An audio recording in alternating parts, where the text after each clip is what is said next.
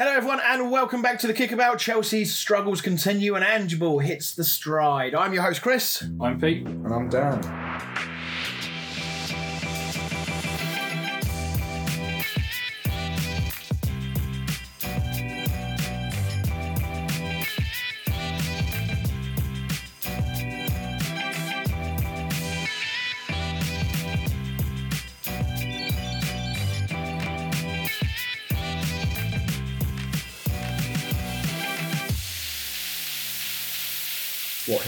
I'll be honest, that wasn't the perfect intro, but we'll, we'll roll with it. We'll roll with it. um, right. Well, welcome, gentlemen. Welcome. Um, quick update for those of you that didn't see on social media. I or we have decided, or I decided really, but um, I think you guys agree that we have put the pin in the idea to do the live streams for the time being. Um, after the shenanigans of last week with the audio issues, um, which I could have fixed fine, but I don't like the quality of the camera and I don't like the kind of squished sort of togetherness that we are for our podcast. So for the time being, until um, until I get a bigger house or somewhere else to stream from, um, we'll probably stick with uh, just an audio only podcast for the time being. Um, so uh, yeah, apologies for getting anyone's hopes up that was looking forward to watching us live on a on a Monday night, but it is what it is. Right, um, we will start. Uh, we've got loads of games to cover tonight. Um, we've got a, a quick alternate universe question to, to throw out there. Hope you guys are prepared for that one. Did you look at it in the notes? I didn't see it in the notes. Did you not? I did. But I There you go. See, it was in there. Have a quick read then. Bring You can bring- edit this out. Luckily. That's why we're not live. um, yeah, it's just basically a, a quick one. It's not. It's, it's actually a bit more of a serious one. Oh, this week. okay, A bit got more of a serious one this week. Um, so, but anyway, before we do all of that, of course, we will start with this.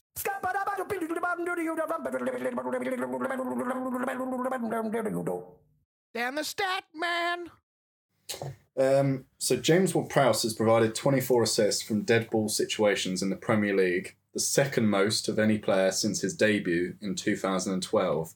Behind who? Sorry, say say that again. Twenty four Dead ball assists. dead. Okay, right. I was going to say twenty four. It's got to be higher than that. Um, okay, all right. Well, uh, we will get the answer to that later on. Um, we will also have a quick update now on Fantasy League. Uh, gentlemen, how was your how was your weekends? I know we've obviously still got Palace and Arsenal playing right now. We're into, just into the second half. Currently goalless. Um, Pete, how'd you get on at the weekend? um Stupinan sort of clutched me on eleven points, but other than that, my team, like I said to you, was a bit binary. Just ones and twos the whole way through it. I left Areola on a bench and he got me ten points, so not my best week. I mean, I don't think anyone can really blame you for leaving a West Ham goalkeeper on the bench when they're playing Chelsea. I don't think anyone will really blame you for that. Um, Dan, Yeah, I've done better um, in terms of average points than last week. I cap- typically I captained Haaland this week and he blanked, which is obviously to be expected.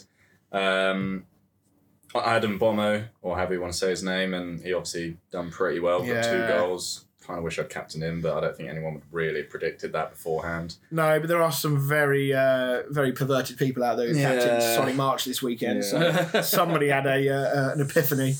Um, but yeah, I, think I'm on like 46 with Odegaard and Saka still playing. So Yeah, I've had a, I've had a better week than it was last week. At least I'm above the average this week, but Hmm. it's still not anything to really write home about.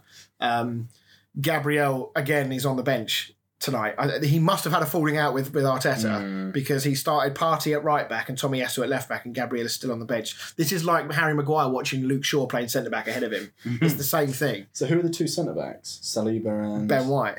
Hmm. So and Ben White has basically been, you know, they're nailed on right back for the last sort of eighteen months or however long it's been. Um, so yeah, I don't really understand that at all. But uh, as long as I get a clean sheet for Ramsdale and hopefully Odegaard can maybe find an assist or a goal in this game, but it's looking pretty uh, pretty tight this game at the moment. Um, we won't talk about the rest of the league. Um, we've got some uh, we've got some good high scores in our in our kickabout one already. We've got our top man is on 145. What's his name? Uh, his name is Ashraful Islam. Yeah. Uh, and then Matthew McGow and Suraz Giri. I'm getting bored of pronouncing these names. Um, Adam Hopkins in fourth. There you go. There's a nice, easy one to pronounce. Sure I'm not even going to fucking know. I ain't trying that one. Jesus Christ. Ah, Let's just have a go. Uh, Yesachar Liknayatsky. Yeah. Thanks for listening. Thanks for listening. Yeah.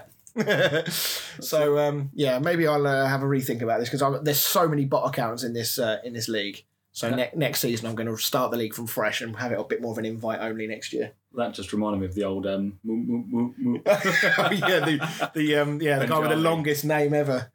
So good. um, right, okay, let's move on then. So into our kick about alternate universe. So last week we posed the question, bit bit of fun about um, the dream manager WWF matches. I've got a bit more of a serious one for you this week uh, because handball continues to be the most decisive subject in the world of football. Is it or is it not a handball? What's the interpretation of the current rules, etc., etc. Um, I want to know because of the inconsistency what you guys would do to actually just fix this handball rule. How do you think we can actually fix this? What are your suggestions, Pete? Since you already had the head start on this because you read the uh, notes, thank you. Um, you can uh, you can go first. Um, I mean, there's there's two paths really. Either that you just give everything that touches the hand a handball, like in hockey, Yeah. where anything that touches the foot is a penalty or wherever it is on the pitch, or the refs just do their job properly and actually um, sort of understand what a natural position is. Mm, Um, I understand that uh, all the visit- video evidence and people in your ears these days, it is hard for referees to not bottle a game as such. mhm. Um, but yeah, the, it's it's the inconsistencies that we we won't we'll see it given one week and then the next week, or even in another game it's not given, Mhm. and you know it ruins the game in a way. Yeah, and I, I think the um, the point you said there about them doing their job is I think it's it's a really tough one because the, the more changes they make to the rules, the cloudier it becomes, and and the more open to interpretation that those rules can be. Um, Dan, any ideas from yourself as to how we could make this better? Yeah, I, I would um, not use VAR for handballs Interesting. because I feel like it was never a massive thing until VAR became a thing. And now, you know, we use magnifying glasses on it and highlight it so much. And, and when you slow it down or freeze it, it looks so much worse than when it's sped up in normal time. Yeah. Um, and so I think if they just don't look at it in VAR, the referee has to make a decision then and there. And if he doesn't think it's obvious, then it's not a handball. Yeah, it's interesting you say that actually because now now that you cast your mind backs, it probably is. Oh, hello, Arsenal chance. That's a penalty. Um, it feels very much like there is an opportunity here to uh, Saka? to to to really um, show a bit of forward thinking. To, sort of for the for the guys behind VAR to actually show that VAR is not the be all and end all, and actually the referees do have the capacity to do things themselves. The problem will come is that because we've now gone down this road, as soon as you take VAR away, you get if you get a contentious handball that's given, and then Mm. the replays to us show that it's not, everyone's going to be crying for VAR again. Um, so I think there is a, a real. Uh, I think there's a real need to actually take the rule back to what it used to be and, and deliberate handball because I feel like that is with I think that if to go a step beyond that would be what you said, which is make it black and white, and just say right, have you gained an advantage or just blanket is it hit, has it hit your hand? Well, I think when they tried that before, it was just awful because people, you know, were getting the boot, ball booted at them and they were Yeah. given penalties. Yeah, so that probably won't work. But I, th- I feel like the deliberate action would be easier to um, to determine because that would also get rid of these handballs where people are just sort of like putting their arms in fairly natural positions, it hitting their hands, like blocking crosses, for example. When they reach to try and block a cross and they sort of like stretch out their leg, their arm comes up naturally. But if it hits their arm, that is always given. But that is a natural position for the hand to be in. Yes, they've gained an advantage. Yes, they've blocked the cross. But I feel like we just got to get this out of our head that that's not a deliberate handball, therefore don't give it.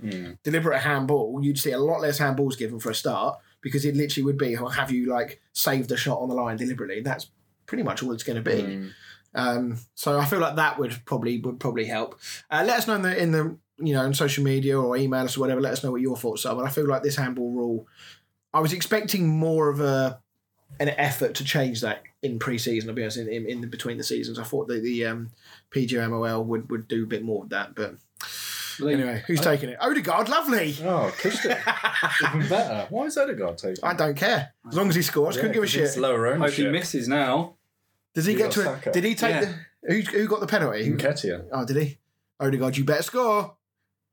Yeah, lovely old job. There we go. Christy. FPL's looking a little bit nicer. right, let's um, let's move on then. Um, unfortunately, Dan, we're going to get it out of the way early. We're going to talk Spurs United first.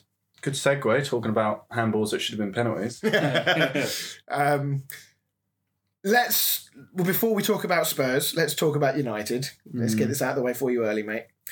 Um, one thing I want to put to you first is that last season you were crying out for a CDM, right? Hmm. You got it in Casemiro. All of a sudden, everything was fine. Casemiro was the best thing since sliced bread. He had a fantastic season. Everything was fine. You look at the the the nucleus of your squad at the weekend, outside of Rashford being nullified playing as a nine Hmm. there isn't a great deal of difference in that squad. So why is it all of a sudden your team looks absolutely bereft of a CDM and looks like they need another one? What what's changed? Uh, well, we started last season as an absolute shambles. We lost to Brighton. Well, we got. I say we lost. We got smashed by Brighton. Got smashed by Brentford, and we lost. We lost three games. I can't remember the other one. When did to, Casemiro come in? Uh, we bought. It was like right at the end of the transfer. Right. Okay. because we went for like Rabiot and everyone like that before. um, so I don't think it's necessarily Casemiro being poor. I think it's the players around him are just awful. Um, But what, I guess my point is, is that what's what's changed because well, we signed Mason Mount. do you really not like him? I think it's shit. It's Sixty million for a bag of shit. Like, I wish you could see his face, people listening. Um, but no, it, it just to me looks really odd. Like that United side has so much quality in it, um, and it just feels like they've just started the season looking like a side that just needs signings. I mean, I think Roy Keane hit the nail on the head afterwards because there's been a lot of talk about United needing to offload players before they can bring Mm. players in, and it feels like you need to move heaven and earth to make sure that you've got funds, however they come, to go and get someone like Amrabat because he looks like somebody that Yeah. you desperately need to get in. Uh, what I don't understand is like how is it, we do need to get rid of loads of players, um, and you know like Ten Hag and uh, not necessarily Ten Hag, but United sort of saying, oh, it's not not that easy to just get rid of players. Well, Chelsea have got rid of like fifteen quite easily, and you know Saudi Arabia are signing left, right, and centre, but they haven't come anywhere near McTominay and Harry Maguire. yeah, They've come near someone, haven't they? Varane? Varane. Yeah, the rumor today that Varane could be off. Um, That'd be interesting if that happened. Jonny Evans back in at centre half for United. And that's what I mean. It's just When you kept Phil shambles, Jones. isn't it? I a know. But I mean, the the biggest thing we needed this season was a striker, um, and he was the last signing we made, and he's injured. So How long's he out for? I don't know. I, I've heard rumours that he'll be on the bench for the weekend. Um, He's really good on Football Manager, if that helps. yeah, he's, he looks like he could be quality, but I mean, I haven't really seen anything of him other than his time at Atalanta. Um, but then again, I watched a clip of Dan James like sprint past ten players and score a goal, and look how that turned out. So. yeah, Um, YouTube can be very deceiving. yeah. But I need, I just watch it and like Rashford up front. I don't understand. What really annoys me is like, I can see it, and a hundred, well, a million other United fans can see the problem. But yet the people that are in charge of making the decisions seem to just make the same poor decisions every single week. so, what would you do right now if, if on the assumption that Højlund isn't fit yet? Yeah. What would you do? Would you? Would you? Because to me, if, if it, if no, but on, on, on, got anyone to play up front? Come Martial, you throw a stick at him and he falls over. breaks his leg in the process. I mean, could you? No, Greenwood? could you? he who shall not be named. Um, if to me, if it feels like just put anybody else up there because what you're doing is you're nullifying United's biggest threat. Mm. Um, from from a goal scoring perspective, he is obviously and clearly more effective on on the left wing, cutting inside, running at teams, etc., etc. Why would you nullify your biggest threat by putting them up front? If you're going to nullify the threat, put somebody else up there who you can, who's more expendable. Yeah. You know, Antony, Sancho, somebody. Don't know if Must be a youngster. Weghorst is still available. there must be like a youngster because I know you got rid of Elanga yeah. to Forest. Um, but there must be another player that, in your youth Yeah. ranks who can just do a job for a couple of weeks until Højlund comes back in. Yeah, I mean, uh, Rashford, like you say, Rashford's wasted up front because he's so good when he's on that wing. And you look at what the space Garnacho had on the wing. Yeah, Um, but he's still a kid. He doesn't really have the sort of experience that someone like Rashford. decision making. Yeah, I think if Rashford had been playing left wing in that game, it would have been a completely different game. The amount of the, the amount of times Onana picked uh, Garnacho out on that wing because he just wasn't being marked. But he's Garnacho. He's so good when he comes off the bench, but starting, he was pretty pony. Yeah. what are Um, you laughing at? Laughing at the game. Part, no, Partey's gone to get the ball and people are going, um, But then and then Antony on the other side, is he just pisses me off. Like I still don't think he's getting enough grief and enough stick yeah, for the performances that he's, he's, putting. so one-footed, and that shot where he hit the post. If you're going to be so left-footed that it's obvious, you've got to be scoring goals like that. Yeah. Um, I, ju- I think that Antony is getting a bit of a free ride at the Mm. moment. I feel like um, uh, there are other players perhaps who would who would be getting more of a more attention on them, but for the money that you paid for him, I think you should be Mm. expecting more from him. I'm not suggesting he should be, you know, suddenly become the best player in the world, but I think his end product has got to be so much better than it is. Mm. Um, The thing I worry about though is is the fact that we've signed Mount for sixty million. Is it going to be one of these where you just keep persisting with him to try and prove that it wasn't an it was absolute right flop of a, a sign in, which worries me because I'd rather have Eriksen starting and then Mount coming on for a, a couple of minutes of the twenty minutes added time at the end. but they're surely, I mean, you know, Mason Mount, I know he hasn't been very good at United, and in the, in the last spell at Chelsea, he wasn't great. He was But he's had- shit at Chelsea in the last two years, and But he's had good periods at Chelsea, though. It's not like he's you know he's suddenly become a dreadful player. Maybe you know the last, as you say, last season or Mm. two, or whatever, uh, with a few injuries here and there and, and whatever else. But like, surely he's better than what he's showing right now because at the minute he's looking wasteful on the ball. Um, his positioning, I didn't think was very good Mm. off the ball. Um, but yeah, you're right. There, there will probably be some pressure because it is your biggest signing of the summer that he has to play a good number of games before Ten Hag feels like he's in the right to drop him. I mean, dude, I think that Højlund will hopefully be a really good signing. I think Onana is a great signing. Uh, I know people are already hating on him. I think that's because he's just the way he is. But I know he is quite rash. But in terms of his distribution's unreal.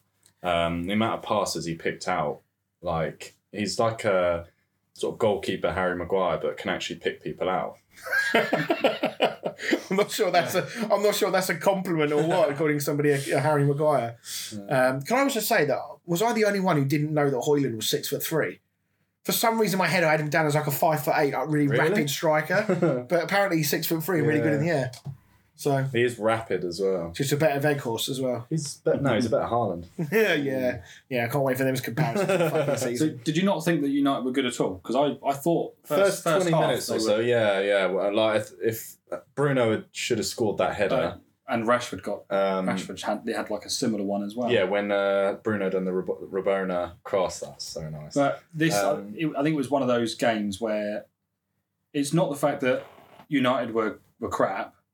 It's just that nothing went for them. And when you've got 45 minutes, as I'm I'm sure you are both aware, where you play good football and you don't score, you go in at half time so deflated, thinking, how are we not winning this that's, game? that's, To raise that's your the levels biggest thing. half time. I, I, I'm watching the game and I'm like, I don't see where the goals are coming from. Mm. The only way we're scoring is if someone like a Varane comes up with a header from a corner or something like that. Yeah. Or Casemiro is quite good on the fr- end of free kicks and stuff. But the entire game, other than when Bruno had that header that he really should have scored, I was just watching it like, and you know, like the wingers get the ball and stuff, and then they're looking at it and they don't know whether to put the ball in the box or not because you've got Rashford in there who's not really that great in the air, mm. and then it just gets recycled all the time, and we just didn't really look like we knew what we were going to do when we got to the final third. Yeah. Whereas I was watching Spurs and they've got the likes of Son and Kulusevski on the wing, and I'm like, you know, if they do something, they can they can do something. Mm. Not Charleston because he's shit. yeah, all right. Well, I think that's enough United bashing for one week. Um, stay tuned for next week. I'm sure there'll be some yeah, more. we got Forest, so I've got a bit slightly more optimistic. well, let's uh, let's put a pin in that one, they've Dan. Not been that. gr- They've not been that bad actually. so Yeah. Um, let's uh, let's turn our attentions to Spurs then, Mhm. um, because you know after week one they drew two with Brentford. There was a lot of question marks around you know what to expect from this Spurs team. Um, I take your points about United. Obviously, were were poor in, in moments of that game, but what do we feel like? Did we learn anything from this Spurs performance at all to give them hope, or is there still a lot of unanswered questions here? I think well, James Maddison for sure is a, a huge asset to them, but I'm not. I'm, I'm still not fully convinced by them. A lot of people are hyping them up, um, but you know this is the Spurs that we love and hate. yeah, love them when they uh, lose and hate them when they win. um, yeah, I, th- I thought midfield wise, I thought um, what, what what's been quite refreshing to see, and I, I say this very much with my neutral hat on because you know I don't really like Spurs very much because I'm a West Ham fan. But if I'm being neutral here, I've very much been enjoying Bissouma's performances. Yeah. Um, and this feels like this was the player that they thought they were getting last to last season, and Conte just didn't use him. Um, and now all of a sudden, that 25 million is looking like a steal that they paid for him Mm. last year. So he's looking very good. Pape Sarr I thought looked very good. Um, with the caveat for both of them being that United in midfield pressing was very, very poor. They were allowed a lot of space to sort of go through the thirds with the ball at their feet a lot of the time. Um, and that gave them a lot of encouragement. I still feel like Spurs need to go and find a striker, though. Um, I did, again, Richarlison's not it. He might get you 10 goals, as we said last week, but he's not going to be a replacement I'm for Kane. surprised they've not tried using Son up front. To be honest, he's quite prolific in his on a, on a good day. Yeah, um, he's obviously going to have. Everyone's going to have to adapt, aren't they, to, to Mm. not having Kane around.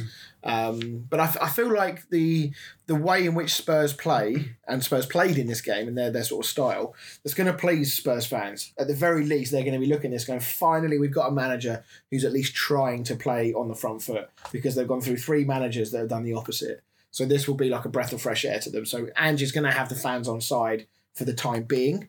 And obviously, over the course of the next couple of months, depending on how results go, you know that could swing one way or the other.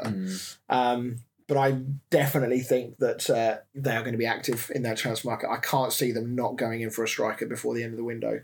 I think they'd be mad to go into this season with Richarlison as their main striker. Mm. Do you not see them holding off and assessing the six months and going in January?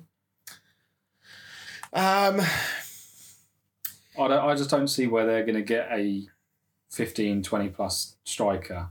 Martial. but the thing is, I mean, have they have they spent any of that Kane money yet? Have They they haven't dipped in since they sold Kane, have they? So No. they've got a hundred odd million That- to go and spend. Udogie, is he a new signing or has he come through the ranks? Uh, I believe I he was a even remember them signing. signing him. Yeah, I, I've got a friend of mine who's a, a Tottenham fan who has been like singing his praises left, right, and saying saying that he's going to be like the next big thing. Um, he he was signed in 2022, but he went back on loan to Udinese for a year Okay. after they signed him. So this is his first full season with He looks Spurs. alright, to be fair. Yeah, he does. He's only 20 years old as well. Um, yeah, agreed. I thought he looked very good. So I think there's a lot of positivity there for Spurs. Um, I'm still. I I don't think they've been thoroughly tested yet defensively, No. and I think that that's what's going to um, catch them out. That'll be the, the real test. Um, speaking of defensively, Dan, I'm sure you're waiting to talk about it. The handball. Hmm. What's uh, what's your view? Pete. Initially, yeah, agreed with that with Dan, but when I'm get- really when- on the fence with this. When we get into the conversation of body being in a nat- natural position and the speed of the, the replay, yeah, you do tend to get on the fence. And, uh, you know, I- this is why I understand why everyone gets confused and all this about handballs. Um, because like for for example, Tomiyasu's gone. Tomiyasu's been sent off. Um, you, you know, you look at the the Lionesses game at the weekend, the penalty that was given against England. yeah, Um, her arm is down by her side, and she sort of rotated her entire body, but which has made it look like her arm has gone towards the ball. Now, by today's rules, it's a penalty, but also by today's rules, that Romero one is probably a penalty as well. But at the same time, I don't actually think either of them should have been penalties because for the England one, I feel like where else is her arm meant to go? If she has her arm up here, that's unnatural. Her Mm. arm is in a natural position when it's down there. And when you're going in for a challenge, your arm does come up, and then the ball is booted at you from two yards away at 100 miles an Yeah. hour, hits you flush in the hand. Yes, you've gained an advantage because effectively you've saved it. I just, with with any sort of conscious, I cannot, I could not consciously say that that I feel is a penalty. But by today's rules, it probably should have been. Hmm That and that's the problem we have is that by the rules that should have been a penalty. Mm. But in reality, I think that from a fairness point of view, if you want to use that word, I feel like it was the right decision to not give it. So that's why I'm on the fence because I can see, and by how fast your body can react yeah, to things like, around he can't get out of the way. Um, you know, would we be saying that if his arm's down by, you know, down by? um, sorry, there's, there's some rather comical moments going on in this Palace Arsenal game on TV at the moment. As if you didn't know where to walk. um, so yeah, I feel like it was a I think is I just think is I agree to some extent. Like, had if the rules were different, then fair enough. But his arms were outstretched. Like his arms were pretty much like this, and I guarantee you, if you know any other game is probably going to get given. I'm not saying it's not been given because it's us. I'm just saying it's it's different referees, different Do you, interpretations. do you not feel like that was a natural position for his arm to be in? No. No. Who was officiating? 'Cause if Mike- you're- Mike Oliver. Mm. Yeah, because if you put your foot in and you're stretching for the ball and you're going backwards, try having your arms down by your side. Mm, but I don't go like this either. No, his- Like, his arm was- his arm Team was- America. Team American secret signal. but I feel like if you put your foot in like that and you lean, your arm does come. And his arm was sort of here at the almost like a right angle, wasn't it? And I feel like when you go in for a ball like that, especially if you're in, almost bracing yourself, your hand, your hands come up was almost if you're bracing yourself. But um, yeah, unfortunately, it wasn't given. Um, and uh, what what would that scoreline have been at the time? What was the score at the time when that no, no. it was nil nil? Nil. Don't get me wrong. I'm not saying that we lost because of it or anything like that. Like we deserve to lose, but yeah, it's just. And it, uh, it's funny because they apparently the, the officials went into the Wolves dressing room and apologised to them Yeah, after that. and I mean, Bruno even said like, "Are they going to come to us and apologise to us?"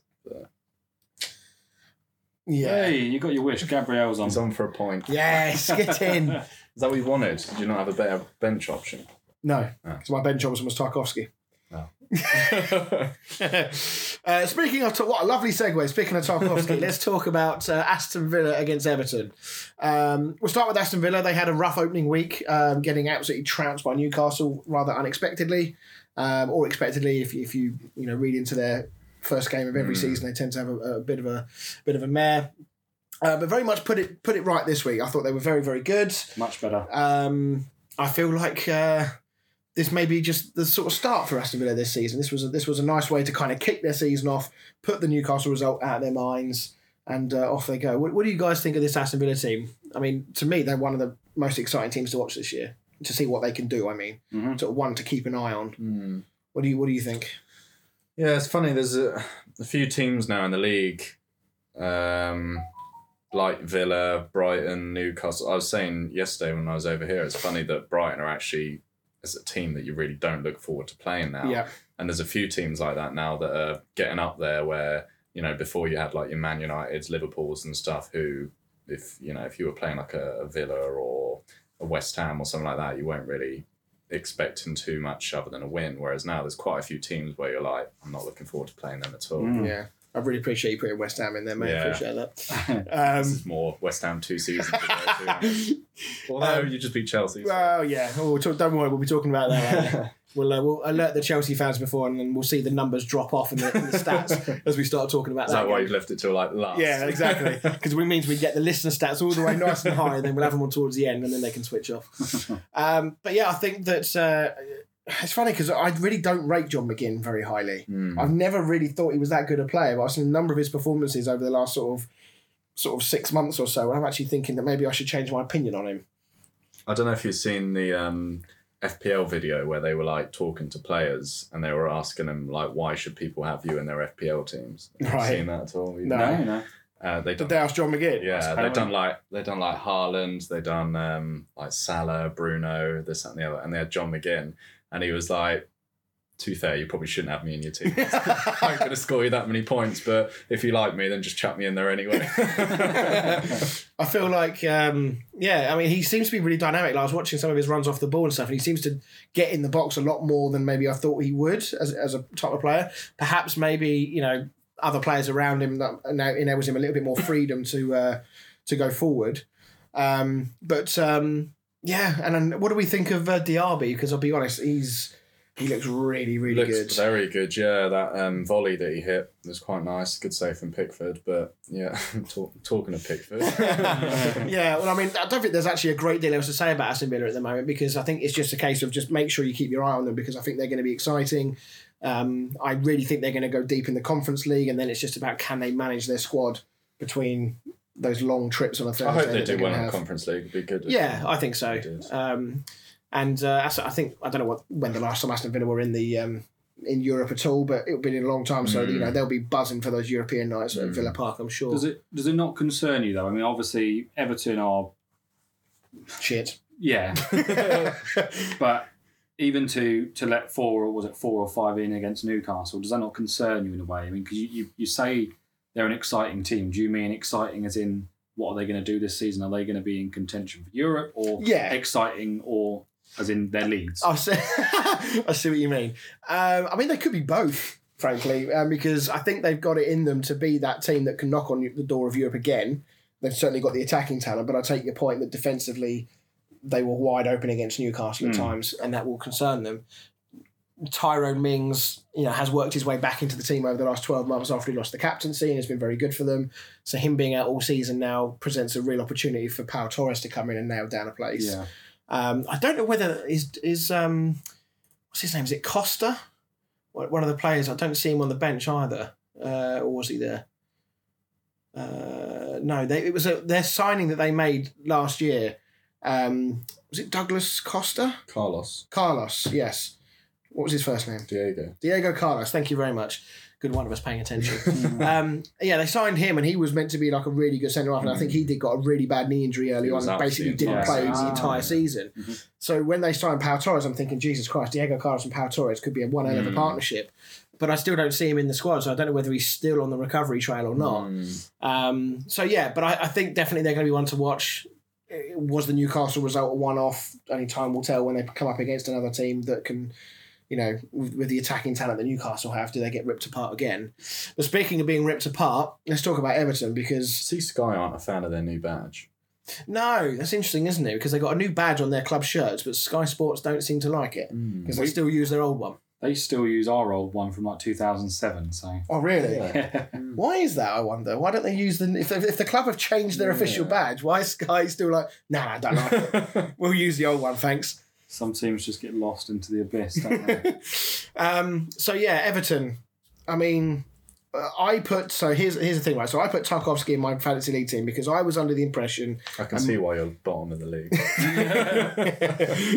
but listen, right? My, my logic was sound. I'm telling you. James Tarkowski for me was a good pick because I felt like Sean Dyche would have got his teeth into that team and made them into your stereotypical Sean Dyche team. Difficult to break down, hard to play against. Probably wouldn't score many goals because Sean Dyche teams don't generally do that, and they haven't got any strikers to do that Yeah. anyway. Um, but I felt like they would be hard to beat, and so far from what I've seen, they're anything but. Yeah, I saw a lot of people. Um, I think Pickford's percentage is quite high because a lot of people were thinking exactly the same thing, and then obviously just with save points added on as well. I'd love to see like a graph of his pick rate after the first two game weeks. I bet it is absolutely taking a nosedive. Yeah, So They've got no Calvert yeah. Lewin now as well, have they? I don't know how long he's going to be out for with that. no Face, well, is it a fate? Would you call it a face facial injury? facial injury. Yeah, I mean, it looked like he may have. Um, it's definitely it's on his cheekbone. Yeah. Um, he obviously it came up in a big lump straight away. I mean, all jokes aside, I mean, we've, we've joked about that guy a few times about his off the field antics, but he really cannot catch a fucking break, can he, when it comes to football? No. If it's not a muscle injury, he's getting like smashed by Emi Martinez, and now he potentially may have broken his cheek. Although a broken cheekbone usually isn't enough to keep them out; they'll just wear face protection Yeah, and yeah. still play. So hopefully he won't be out for too long. And boy, do Everton need him because they look so blunt up front; it's untrue. Mm. Um, and defensively, I mean, the goals they conceded. I mean, they conceded two goals from throw-ins, just sleeping at throw-ins. I mean, one of them was that everyone was asleep. The second one, I don't know if Ashley Young forgot he was not playing for Aston Villa anymore and thought he was still playing for them. But it's just, and the commentators were blaming Michael Keane, by the way, for that fourth goal. How fucking harsh was that? it's like, hang on a minute, Ashley Young's thrown the ball to me, he's left it 10 yards short, and I'm the one copping the fucking mm. stick. so I thought that was very harsh. But for me, I don't know about you, Dan, but I didn't put Everton. I'm trying to think. I've, I've got to edit a video that's going to go out on our YouTube this week for our table predictions that we did mm. last week. So we we were making those predictions based on game week one, not what's just happened at the weekend. But I didn't put. I think I put Everton somewhere around the 14th, 15th mark because I thought they'd be solid enough. They wouldn't really be in too bad a trouble. But on the evidence of this, I think they're going to be banging fucking trouble. I had them just above relegation. You had 17th? again, Yeah, I think you're you're in a. You, I just I start listening to other people because my predictions. Are shit. um, but on the evidence of this, I don't see where they a. I don't see where their goals are coming from, and b if they defend like that, I mean they they could be. I think Calvert Bang in trouble. injured again as well, isn't it? We were literally just talking about. Yeah, I thought I was looking at the Pickford um, things. I wasn't just sat on my phone. so yeah, he, he's the most uh, transferred out goalkeeper. I'm not surprised. Yeah, I'm I not think like an, surprised. an Everton Luton game could be like the most damp squid fixture you could possibly think of this season. yeah, I mean, I just, if I'm an Everton fan right now, I mean, I don't know whether, as an Everton fan, I would have been particularly excited about Sean Dyche's appointment outside of the fact that we'll think, well, maybe he'll mm. bring a little bit of stability. Escape patch. Yeah, but it's got to be bad times for Everton I think they do need that though, they don't they? They need that stability to get back on the FFP train. Yeah, I suppose that's important to remember is that they are under the FFP watch list, so they probably can't go out and spend loads of money. But I mean, they, I don't they, know why they're under the spotlight and other clubs are not no men- names mentioned. Or, Chelsea, sorry, sorry, I had a bit of a cough there. Um, maybe they need to give Pickford an eight year contract. I'm not sure anyone wants to do that. um, but yeah, I mean, and obviously they've got this stadium going on, and of course they had the um, the sad news that the, one of the construction workers was was was killed this week, and Liverpool and Everton actually it was a really nice touch by Yeah. Liverpool to um, yeah, they scored as they were doing. yeah they scored as they were doing it, but the fans did um, give a nice rendition of "You'll Never Walk Alone," and everyone was clapping for, it, which I thought was quite And nice. they held up the Everton flag. Yeah, they did. You know, I think sometimes it's quite nice to see that despite the intense rivalry between two clubs, that when something like that happens, that they will come together and uh, and sort of support a joint cause together, which is nice. It does. It settles boys between men, doesn't it? Mm. I could never do that for myself. well, at least you're honest, mate. I think that's all you can say on there. Um, but yeah, Everton fans, I think it's going to be a long, long season for you. I, I'm worried about your season this year.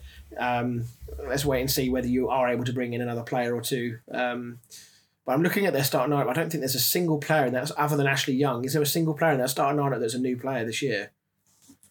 Patterson. I don't know if, he, if he's a new player. But other than that, that's an exactly the same team. Danjuma's a new That's signing, not isn't he? Patterson from Sheffield Wednesday, is it? It can't be. I'm not sure. Um, Danjuma, obviously, they got him in. He, Yeah. he was at Spurs on loan last year. So, Good to see Maupay's doing well there as well. yeah, Neal Maupay having a fantastic time at Everton. So, yeah, we'll, uh, we'll move on. Um, but, yeah, Aston, Aston Villa fans be excited. Everton fans be very, very scared. Liverpool Bournemouth, then. Let's talk about this one. What a weird, weird game this was. Hmm. Um, because Liverpool in the first 20 minutes looked like they'd never played football at all. That's what I've noticed. well, that was something I was going to bring up, especially watching this game. There's been a lot of like sleepy defences Mm. this season. Especially early on in games. Yeah, I mean, uh, because United's defence like looked very fast asleep. Um, the Everton thing, obviously, where Ashley Young just chucks it straight back to the Villa striker, and then Alisson. I don't know what he was doing on like two or three occasions. He obviously ended up getting a yellow card, and um, he like I mean, it should have been a well, I said it should have been a goal. He was offside, but Yeah. could have been a goal. yeah, and it wasn't just him. I mean, you know, there was some very sketchy passing going on. It was almost like it was just a bit too casual. Like they just Mm. really weren't switched on. For that first 10 I know minutes. we're talking about it later as well, but the Fulham game, Diop. Oh god, yeah, the Diop, the Diop back pass, Mm. yeah, yeah. Um, but yeah, I I felt like Bournemouth here actually could have been two or three up in that Mm. first fifteen minute Mm. spell. And it would have been really interesting to see how Liverpool had reacted, not just their players but the fans as well, because they were already beginning to get a bit like, "What the fuck are we watching here?" Um, Semenyo gets the goal for Bournemouth to put them one up. Um, life's good as a Bournemouth fan at that point. And then Liverpool's quality just began to start to shine through. Luis Diaz, who started the season really well, just really, Nice goal actually. yeah, it was really showing Liverpool what they missed last year because obviously he missed a large part of Mm. last season, and him being back now is massive for Liverpool and their ambitions this year. Um, Mo Salah missing a penalty, which is annoying because I had him as captain on Do you think he'll still be on him? He's missed like three of his last Three or five. four in a row now, Yeah. I mean, who within Liverpool, who else would you have on them? For anyone. Diaz? Diaz, Jota, Darwin Nunez. No. let's be let's not be silly now. That Sh- Shaboy, Mike Trzynowski. Is that what he's going to be known as now? Mike Wazowski. Talking about him, What, Mike Pen- Wazowski? yeah. Penalty or no penalty? No. pen- no not a chance. All right. Absolutely no chance. Uh, the, I mean, there was there was two. Obviously, there's we, we might as well talk about them now. Then there was that penalty, which for me was never a penalty. I think that the most minor of contacts in the world, if there even was any contact at Mm. all, he has thrown himself to the ground. And usually, when a player throws himself to the ground like that, it's usually a dead giveaway that there's no contact and that it's not enough to go down. The linesman's right there. Mm. Um, for the for VAR and all that to not look at that and decide that that's not an obvious mistake is is madness to Mm. me. So they've got a, they've got away with one there, and it's un- it's very unfortunate if you're a, a Bournemouth player there and a Bournemouth fan. Uh, let's talk about the Mac Allister one because this has um, been a hot topic. Um, Liverpool are appealing this, by the way. It's been are. confirmed today that they are going to appeal this. He's in line for a three match ban because it must have gone down as violent conduct. Um, what do we think about this decision? Disgraceful. totally wrong. Yeah. I honestly cannot fathom how anybody in a professional capacity as a referee at the top level of the English game is looking at that and thinking that that's a red card.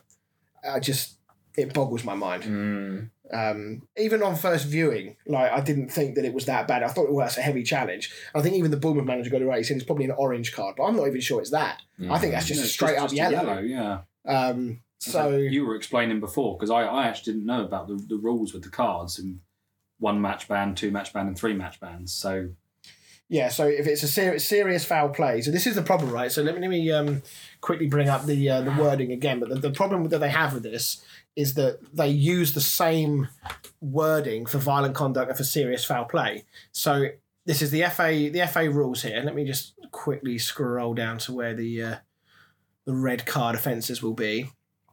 Um, uh, uh, uh, um, where's the serious foul play one? I had it here a second ago. Uh, sending off offences. Oh, it just says serious foul play, but I think I'm sure. Oh, here we go. So, a tackle or challenge that endangers the safety of an opponent or uses excessive force or brutality must be sanctioned as serious foul play. Any player who lunges at an opponent in challenging for the ball from the front, from the side, or from behind, using one or both legs with excessive force or endangers the safety of an opponent is guilty of serious foul play. Now, to me, that would be what Mac Allister has just done, right? Because mm. you would say you would argue that they probably sent him off because of the uh, excessive force, because of the speed at which he was travelling. Yeah. He's gone out from the front and everything else. Violent conduct uses the same terminology though. It says violent conduct is when a player uses or attempts to use excessive force or brutality against an opponent. Oh, when not challenging for the ball. Ah, right. There you go then. So in theory then, serious foul play is a one match ban, dissent is two, and um, violent conduct is three. If you believe, I don't know if it says it on here somewhere, um, but serious foul play is only one match ban. So I wonder why it's being reported as a three game thing then. Don't know. We'll well, this is some- what I'd love to know. yeah, let's- I thought I knew, and now this is throwing even my judgment into question. Um, but because they use the whole excessive force and brutality, to me that says serious foul play, which is a one match one match ban. Uh, it used to be a red card was just straight up three games, um, and then they changed it. Um, so yeah, but to me, this is another real dereliction of duty. I mean, you talk about the the Onana one because the referees from that Man United game were actually dropped for this weekend because of that. Mm. I think this isn't that far from that. Mm. You know, that is, we're talking the same level of just b- blindness. Frankly, I don't I just don't understand what they're seeing and what we're not. Um, you know, when I understand that they have to, uh, there's probably a different thought process. They have to go through different things. They've got to make sure they abide by the rules. But if every single person in the football world, all pundits, everybody, is all agreed that it's not a red card, then is it us that has the problem, or is it the rules and the ref that have the problem? It's them. I just, I just don't get it. I really don't understand. But thankfully, from a Liverpool point of view, it didn't. Um, it didn't change anything. They actually got the third goal while they were down to ten men a couple of minutes later. Um, what have you guys made of Liverpool then for the first, first two games? Now we've seen them play against Chelsea. Had a tough opening game. Um, started the game really well and then got dominated really by Chelsea. And in this one, the result flatters them. I feel. Mm, I think going forward, they they look really strong and they've got a lot of options, but it's just their defensive frailties that come to light again. I think. a better team would have been three, three or four nil up Yeah. in that first twenty Mm, minute period. And I, I feel like I don't know what their fixtures are like. I mean, Chelsea, They've got quite good ones. yeah, Chelsea are in. Uh, well, they've got Newcastle next away. That'd be a quite. That's going to be a really good. So that's uh, four thirty on Sunday. So that'll be one to, to watch Mm. because if Liverpool start that game the way they started this one, Newcastle will tear them to pieces. That could be like a um, what do you call it, like a Newcastle Spurs game from last year where they just sort of blitz them in that first twenty minutes. Uh, then they got Villa, uh, Wolves, West Ham, and Spurs. Actually, and, and then Brighton. So they have got some tricky fixtures coming up.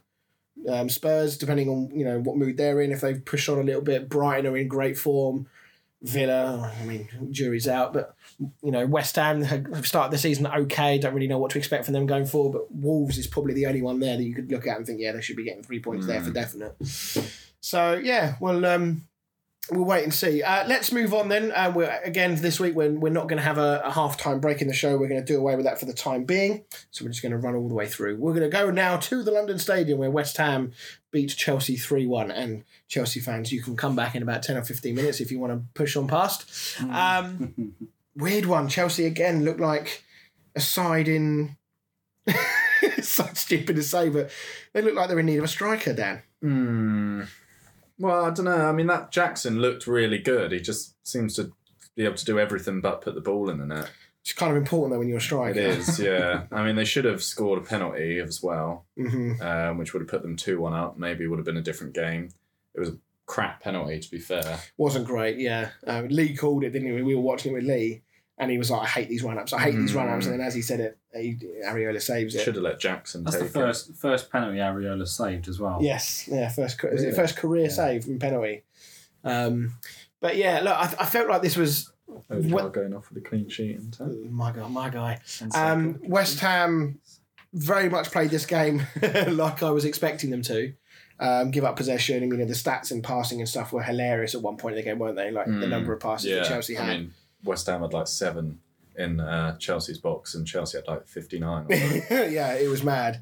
Um, but obviously, James Ward Prowse showing what a good signing he's going to probably be for West Ham. Um, we nearly scored from one corner just before, and then we did then score from the Mm. very next one. And then he laid on the assist for Antonio's second goal. Um, I don't really know with with Chelsea. Like, uh, uh, Graham Souness brought something up um, a day or two ago. Um, and I'll get you guys' opinion on this he's he's basically saying he doesn't quite understand Chelsea's transfer strategy thus far, and I think there's a lot of people who would probably agree with that, um, because ultimately earlier on in the transfer window, I think most of us, well certainly I did, thought that they actually had a bit more of a better plan this time, Mm. and then all of a sudden we've had Lavia and Caicedo come in for the what 180 odd million combined or whatever it is. Um, and Graham Souness is like, you've spent nearly a billion pounds or whatever it is in the last 18 months. It's an absurd amount of money. I, I know they split it over a long time, it's an absurd amount of money. And they still don't have a striker that you can say guarantee is going to get you 15 or 20 goals. He said, did they really need Caicedo? Did they really need Lavia with the squad that they've got? So could they have gone and spent 115 million or something else? If they'd have put a bid in for Harry Kane of 120 million, 130 million, they probably would have got him. Mm. Because I think even that for Daniel Levy would have been hard to turn down. Mm. Osimhen, go and buy him for 120 million. You know, there are there are amazing strikers out there that you could have paid anywhere between 80 and 120 million for that would have come in and you could have said, right, nailed on, this guy should be getting us 15 to 20 goals. But I feel like Nkunku and Jackson, they could score them that many goals. Don't get me wrong, Jackson, as you say, does look very good in it at times and his moving off the ball is good. But so was Timo Werner. His moving off the ball was really good. He created chances for himself and he did everything but score. Mm. I'm not saying he's going to be, but that's the risk that you take when you sort of, you know, you buy 30, 40 million pound strikers and not 80, 90 million pound strikers. on the other hand, if you've got a Chelsea striker curse and you don't have a striker, there's no curse. Maybe that's their thinking. There we go. Well, they need to get rid of Lukaku a bit sharpish then. Yeah. Get him out of the club and then the voodoo will be lifted. Um, so, yeah, I, I, it's, it is an odd one, but I kind of see where Graham Souness is coming from. Do you think that Chelsea needed Caicedo? Do you think they needed Lavia? Not really. Well, based on Caicedo's performance in this game, I'm going to say no because he Mm. came, came off the came off the bench, gave away the Gave penalty, away. and then and gave away the ball for Antonio's goal as well. I think Sanchez is a same signing as well. yeah, I'm not fully convinced on him either. No. Um, He made one good save actually to his, his bottom right in the dying minutes. for Yes. Jared Bowen, I think it was. yeah. But Uh, other than yeah, that, he, he's really not convinced me at all. The fact that Brighton benched him because he wasn't great at playing out of the back, and I feel like that's what Pochettino wants from Chelsea. It's what, it's what most modern managers want now. You know, you look at United, they got rid of De Gea and get Onana Yeah. in. Man City did it with Ederson. Liverpool did it with Alisson. Um, Arsenal might be about to do that with Raya uh, instead of Ramsdale. Uh, for my FPL, I'm going to have to keep a very close eye on that because I've got Ramsdale in my goal at the moment. Um, so, yeah, I feel like Sanchez. Would you think he was brought in as the number one initially? Because I don't know whether Kepa mo- being moved on was ever Mm. like part of the plan until Courtois got his injury and then Madrid came sniffing. Yeah. Do you think never, Kepa was going to be the number one? You never know, do you? How how long that's been in the pipeline? Really. Mm. But um, yeah, it's it's it's a weird one. Did he start one. the season or did Sanchez start? Sanchez, Sanchez started, started, both, yeah. But I think Kepa was practically already gone by that first game, wasn't he? Um, but uh, on the positive side, though, for It's Chelsea, funny that they're in the uh, League Cup second round there. yeah, I know it is. There'll be very that's very unfamiliar territory for Mm. Chelsea. That is. Uh, on the positive though, um, I thought that Sterling was very good in this game. Yeah, it's the best I've seen him play. In I've seen him play for a little time, t- little while. Jackson was good, certainly in that first first Yeah. half, and Chelsea as a whole were pretty blunt in the second Yeah. half, to be honest. Chilwell was good. I'm surprised they took him off actually. Yeah, it felt like to me that Chelsea were just making changes for the sake of it in the second half, almost like just tr- desperately trying to roll the dice to see if they could get a six. Mm. Um, Chukwuemeka, I thought was very his goal was outstanding. Um, the way he shifted that ball onto his right foot and got his shot away was brilliant. So, four point five mil on uh, FPL. do we know how bad his injury is? Because he went off injured, didn't he? Any ideas as to what his injury is heard like? anything of it. Um, yeah, if, if he's going to start getting a regular place in that team, then he might just be uh, Mm. worth a punt for four and a half million. I- There's, there's one stat I'd love to know about Chelsea talking about the money they've spent. Do you reckon they've spent more money this year, well, since they've had this huge uh, Christmas? hmm Um, do you reckon they've spent more money, or the Saudi league has spent more money uh, I'm not on, on altogether tran- sure. transfer fee alone? I'm sure. I was just trying to. You said that, and it just reminded me. I'm sure I saw a stat earlier, but I'm not sure where it was. I'm sure the stat was that since Todd Boehly has come in, each win that Chelsea have got has cost them 78 million. I'm sure that's. What I mean, it's a, it's a pretty loose stat, let's be honest, but Mm. it does highlight the amount of money that they've spent. That you know they spent a billion quid, and it's cost them seventy eight million per win so far because you know because of the lack of wins that they've had, frankly.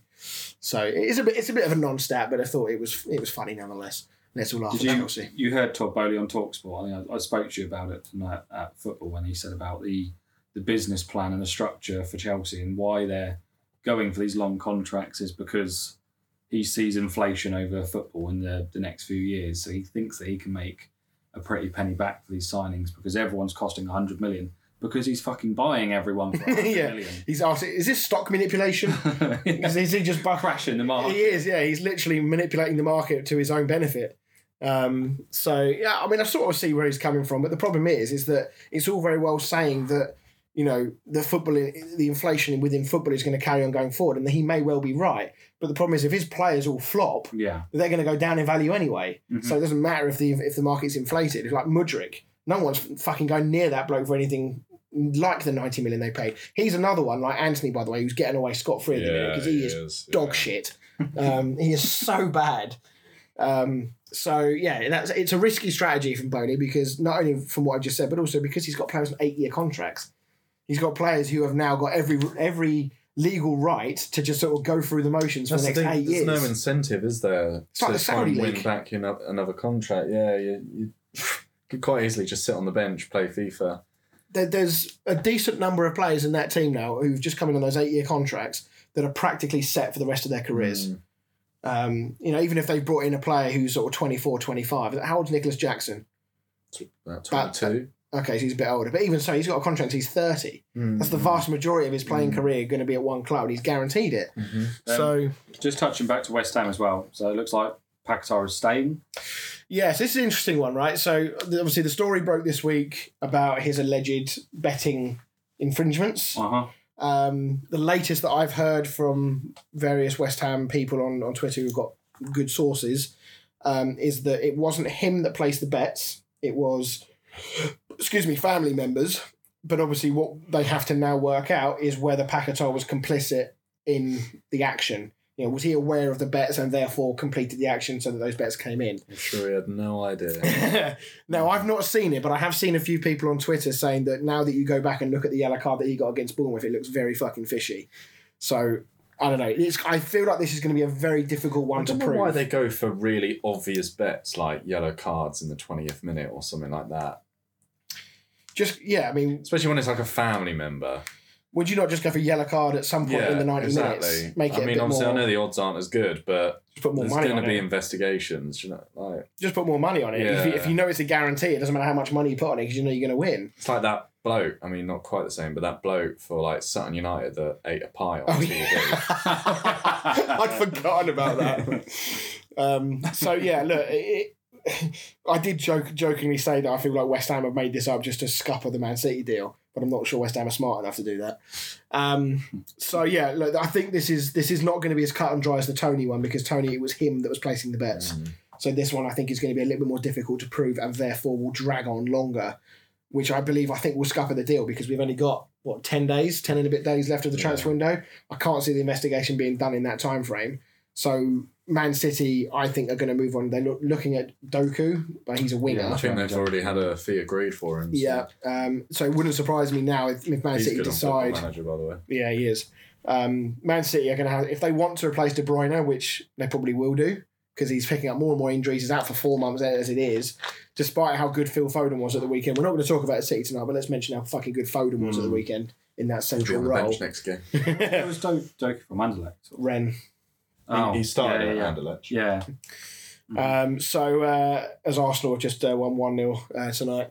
Um, so yeah, him staying is massive. I I'm very happy to see how professional he's remained throughout all of this, not just this betting thing, but also the, the links with City. He's played both games despite the links. He's now played this game with the, the betting thing over his head, and he still turned out a really good performance. A little bit too much play acting for my liking, I'll be honest. There was a lot of uh, throwing himself on the ground and waving his arms around, and still can't believe he did this. Did you see? I mean, I know you did 'cause we were watching it together. Did you see Pete when he just basically stopped on the side? No. So literally, he was on the side. He was in our third of the pitch, out on the touchline, and he gets pulled a little bit by Sterling. You know, not much. He literally stops and waves his arms at the lino to say, "I want a foul." Nothing was given. Sterling just runs around and gets the ball and goes on the attack, while Paquetá stood there whinging at the lino. literally never seen anything like it. It was incredible. Lucky that if they'd have scored from that, he would have been fucking lynched.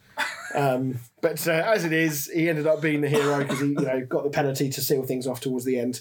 Um, so, look, I've talked a lot about West Ham in pre-season and the run-up. What do you guys think of our start to the season? Much better. Much better. I mean, if you are going to have a season like you had last season, um, then getting these early points are crucial. But I think with the players you've got in there, you know, you've got a good structure and the confidence of winning the Conference League. Sorry, I thought I was about to, I was about to pick up and say Europa League, but well, that's this year. Um, yeah, I think there's there, there's no excuse why you can't push for Europe because you've done it before and you've got better players in that squad now. Mm. Yeah, James Ward-Prowse was very good. Um, other than his dead ball delivery is very good, as we know. That's obvious. I've always rated him. Um, Great guy. but his his ability off the ball is actually quite underrated. He works. I didn't realize how hard Yeah, he works off the ball, and that's going to endear him to West Ham fans very very quickly. Alvarez, when he came on for the twenty minutes he was on, looked pretty uh, pretty feisty, Mm. pretty hungry, which is great. Um, Su- Souček seems to have a little bit more life back. in him yeah, now. he's sort of found his legs again. As I said to you last week, I think maybe the Declan Rice thing has just allowed him to be a bit freer again, which is Mm. which is good.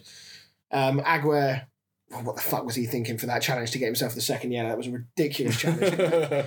So he'll be missing next week. Um, but if we get this Mavropanos over the line, apparently he's got a little bit of a back injury, so he probably You won't got be that around. Alvarez to slot in there as well, haven't you? So Is it? Am I? Is there an echo in here tonight? I was literally just fucking saying I that. think he was on his phone again. yeah, I was checking my It's good thing. It's a good thing we're not on a live stream, Dan. um, so yeah, um, everything's looking okay at the moment. I'm still not convinced. I, I want to see a few more games before I even consider changing my mind about Moyes because. Mm, yeah, At I the mean, minute- still pretty boring. This is yeah, and I, but the thing is, I don't. I can accept it and tolerate it if we do it against Chelsea. Yeah, What I won't accept and tolerate, and this is what West Ham fans are, we're all like, is when we do it at home to like Luton Mm. or Forest or Sheffield United.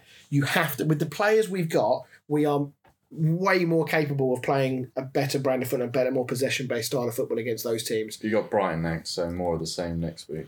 Oh yeah, I mean, I'm, I've written next week off. as far as I'm concerned, that game is not going to exist next week. I'll put Solly March in my team for next week. I think I fucking would put the if I could, I'd put the entire Brighton eleven in my team next week. Um, so yeah, things are looking better for us. It's a you know, it goes uh, you know, un, you know, it's sort of an unsaid thing, but you know, you start the season well, it can make such a difference to your entire season because you're you know you're looking up, not looking you know down.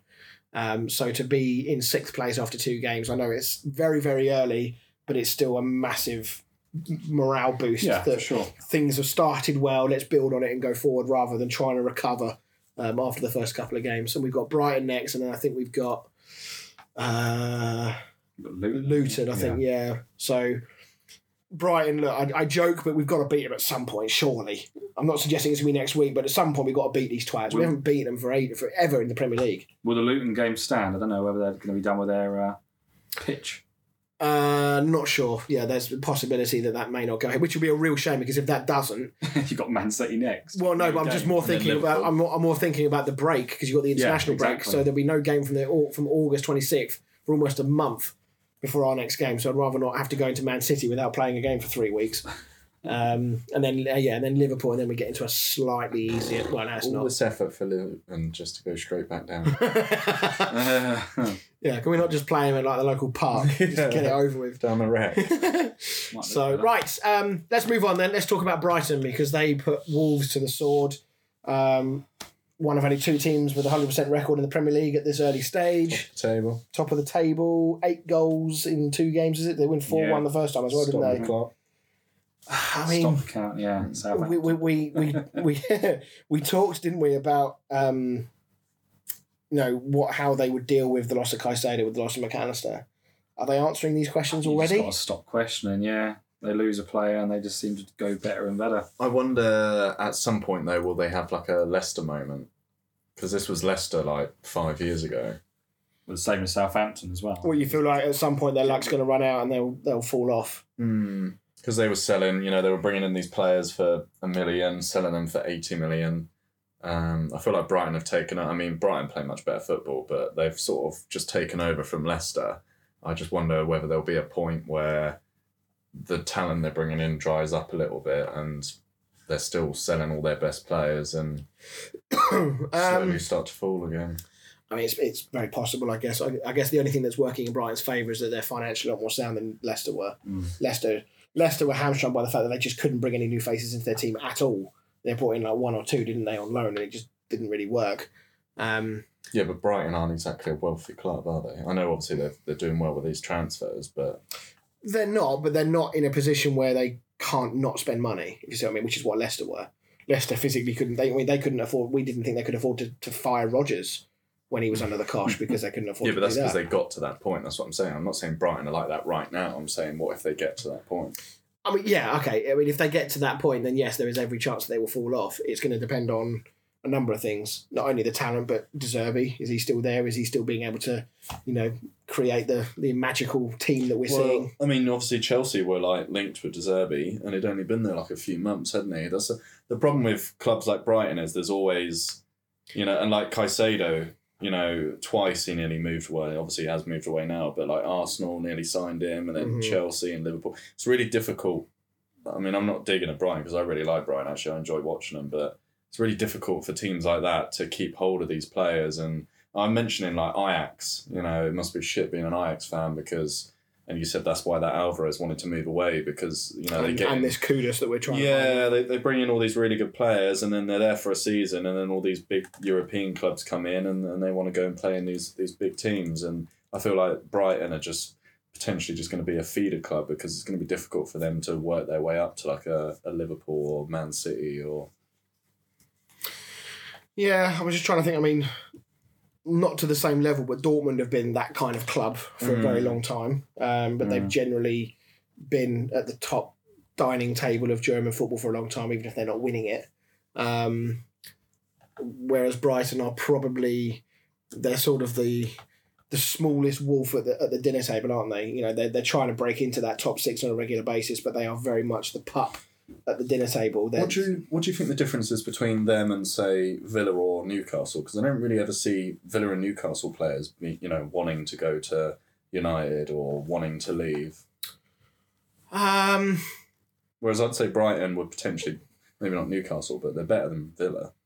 Yeah, I, I think it really depends what a player's mindset is because it's point in time stuff, isn't it? Because a lot of, I don't know how much, a lot of players will say it when they move, but how much they really care about a club's history. You know, is a player really Yeah. going to move to a club if they're really shit right now, but they won an Mm. FA Cup thirty years ago? Mm. Is that really? Does that really come into the thinking? I can answer that. No. Well, no. um, Does Pillow still go to Spurs? um, I I- yeah, I, I think that for most players, despite what they were saying, they're going to a club that ticks only a couple of boxes. It's how good are they right now, what their ambitions are, how much money they pay me, and am I going to play regular football? Those are your three things. And the third one, the playing regular football, probably comes second or third in that list. Um, Aston Villa and and Newcastle obviously do have a more star-studded history to the club. Newcastle have got the added bonus of having lots and lots of money and are kind of seen in the wider view as being the next big club to kind of break into that Mm. top four regularly. Um, so I feel like Brighton probably have to have another three or four years of doing this before they'll start being seen as actually a big a big club in the Premier Do you think League. if they won the Europa League or done well in the Europa Hmm. League, then I think- would start to change? Yeah, I would. I think to add a big European trophy to your cabinet would be not only uh, an endorsement to everybody else looking that they're a big team, but it'd be an endorsement to everyone in the Premier League, all the fans to say, yeah, okay, these boys are serious. Mm. Um, I hope they do. I, I do like Brighton. I like the way they've you know they've gone from like rags to riches. I think their style of football could see them be very successful in Europe this year. Because I don't think a lot of European teams, especially the bigger European teams, are going to know a great deal about Brighton. And it's it's funny because you see these players like Solly March, who you know a year or two ago you wouldn't have even looked at. I mean, it's not unfair to say that they're bang average players, Yeah. really, aren't they? But they're just playing out of their skin and Yeah. playing in a team that's just doing really well. Mm. And that shows you that if you've got a manager that's pointing in the right direction, if everyone's happy, It was like when Leicester won the, the, the league with Yeah. like Wes Morgan and Robert Huth and stuff like that. I mean, they got some. They had you know, N'Golo Kante was class, Mahrez was Mm. class, Vardy was Vardy in his had an prime, amazing yeah. season. Um, but other than that, the, you know, the, there were players in that team that you would say are probably just average players, Mm. and there's a reason that only a few of those players got sniffed out by bigger teams after that. Um, so, but yeah, I think that uh, you know, talking of, of this game here, Brighton once again showed just how good they are. Mitoma proving that he's not a one-season wonder. unbelievable, Yeah. I can see why he's got diploma in dribbling. Yes, you can absolutely see that. Um, I'm kind of annoyed that the one, oh, I say, Enciso did get me two assists in this game. So he actually, I think he started this game for a change, which was nice. Um, or if he didn't, he must have come on and got Yeah, those assists. So that was better. Um, Wolves, though, once again, um, you know, they had, was it 23 shots on goal against you? They've had 16 in this game. And they've come away with one goal from 39 shots on goal in two games, and they've scored one goal. Um, I think that the way they played at times wasn't that bad in this game. But I think this is kind of why we expect them to be down near the bottom because they just don't score goals. Yeah, I mean, like when that Fabio Silva went through on goal one on one with Steele, he should be scoring that. And it's those moments where you're like, I can see why. Do you know what that felt like? That felt like when one of our players goes clean through an LMA. You just get that feeling that he's not. Yeah, he's not going to score. um, what won't have helped is that uh, Nunez, who has looked quite lively for them, um, clearly decided he didn't fancy next week. Mm. I don't know who they're playing, but obviously he didn't fancy it Must have had a bet builder with Paqueta, I think. because he just went on a rampage. Like, what was he doing? Ninety fifth minute. Can anybody explain the thinking behind this one? Just pushing anybody that gets near him. I think literally, if the referee had come up to him, I think he would have pushed the ref as well. he was just in one of those moves. He was just throwing them out left, right, and centre. Um, yeah, so he won't be playing next week for Wolves. Um, and Wolves, like Everton, are in deep, deep trouble this year. I Mm. think um, Wolves have sold all their good players. Financially, apparently, they're not in a great spot. Probably not going to be bringing in too many players, which is one of the reasons why Lopetegui left. Um, yeah, I'm worried for Wolves this year. Right, final game we're going to talk about then. with Wolves, it might be another case of there's worse teams below them. There won't be many. No, I think I think it'll be another season where you've got three or four above the relegation zone that are fighting with those teams in the relegation zone. Will it like Everton, Wolves, potentially maybe Forest, but Forest look a bit better this season. Yeah, they started well. What about Fulham? We'll talk about them now. Do you think they'll be in that mix? Mitrovic now finally gone. That saga is over. I don't know if you saw. Um, I mean, they were two 0 down at the time, and uh, what's his face Jimenez like ran into the box and then tried to do a Rabona across. Yeah, I did see And that. I'm yeah. just like, that's great when you're 3 0 up. When you're 2 0 down at home, I don't really feel like you should be. It was weird because it was almost like a stunned silence in the stadium. It was Yeah. like, has he just fucking done that? like, did, did we just witness him do a Rabona when we're 2 0 down? And he was in such a good spot to roll that across as well. and it went miles over the top of everybody. And I just thought, "Ah, they look amazing when they come off, but when you're 2 0 down and you do that, it's not a good look. No. You know, Um, you know when I predicted uh, Fulham's downfall come the end of last season? hmm That's with Mitrovic not in the team as well. You did I say that. I don't really think they've got much gunpowder now. I mean, who is their striker? Is This it is- Vinicius still? No, it's Jimenez, isn't it? Oh, cool. Yeah, and, and Jimenez. But who's their other striker? Yeah, Vinicius. So So this is what I was talking about when I was saying when we were doing the predictions. It all depends on who comes and who goes from each team. Mm. Obviously, when we made the predictions to start with, Mitrovic was still there. Yeah. And you know, the first game or so we sort of see, but then you watch that, and uh, this is another one as well where I think Tim Ream's. Penalty- very I harsh. think- Yeah, really harsh. I don't know what the yellow card. I assume it was for arguing or something. Maybe he got a second yellow card for the red card, but I didn't think it was a penalty at all. He didn't look like he was arguing that. But From the highlights that I saw, Mm. he didn't really look like he was. Uh, he looked like he was in more shock than anything. Mm. This is this is another one that doesn't I understand. You've got the the handballs on on one argument of this controversy, but then they've also said that we're going to be we're going to allow fouls more. as in, More physicality. yeah, more, more physicality. That, that's a better way of putting it. But on the flip side of that is I'm also going to be dishing out more yellow cards for fouls. And I think over the whole of the EFL collectively now, there's been what 302 cards. That's a hell. That's a lot. Of, yeah, I mean, just Portsmouth alone have had 17 yellow cards. We're four games in. Well, I think there was four red cards in the Premier League this weekend. Yeah. Yeah, I mean, uh, as we said before, the, the, the key here is going to be that I don't personally disagree with the idea or the principle behind giving players yellow cards for dissent. Because I, I don't know about you guys, I get sick and tired of seeing like seven or eight blokes hounding a referee in his face when he gives a penalty or hmm. something. like that. I'm all for trying to put an end to that. My worry is is that what they always do with this is they'll do it for a couple of weeks and then they'll stop hmm. and then it'll just go back to how it usually is. If you're going to do it, you've got to stick with it because it's the only way it will change. The problem we're going to have here is that we keep getting these match bans for cards, missing matches. The people that haven't got any depth in their squads are going to be shattered come Yeah. the end of it. Yeah, and then you've got your cities Yeah, that are City are just gonna shine. yeah. But I just don't understand the, the constant need for chopping and changing rules every single season. And then we implement it, and then shock, surprise, a couple of weeks in, they're like, oh, yeah, actually, this is really shit. Yeah, let's let's change it. back. yeah. Here's another thing as well. I don't know whether you guys can answer this. Were we were we not supposed to get that semi-automated um, VAR offside technology? No, that they did say they weren't going to put that in the Premier League this season. Uh, okay, I, th- I thought it was coming because they used it in the World Cup and it seemed to be reasonably Yeah, reasonably it uh, worked. yeah. So they don't want it. interesting.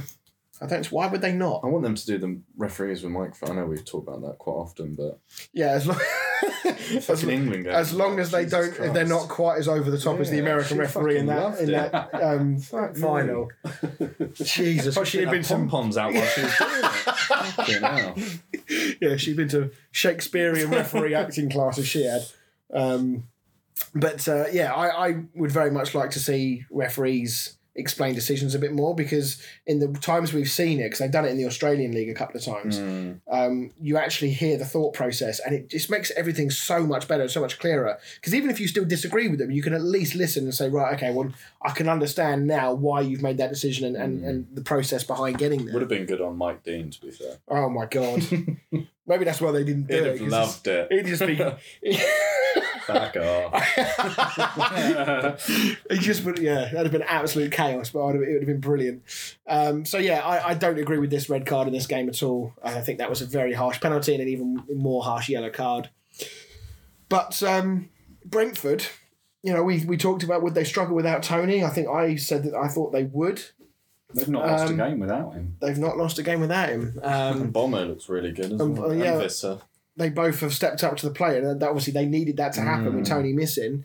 Um, yeah, I think Brentford look good defensively, look pretty solid. Mm. I think they're set for another good year, which is going to put pay to my one of my predictions. I think I had them in the, uh, I think I had them in the bottom half. I think I had them in eleventh. I think, in my did, prediction. yeah.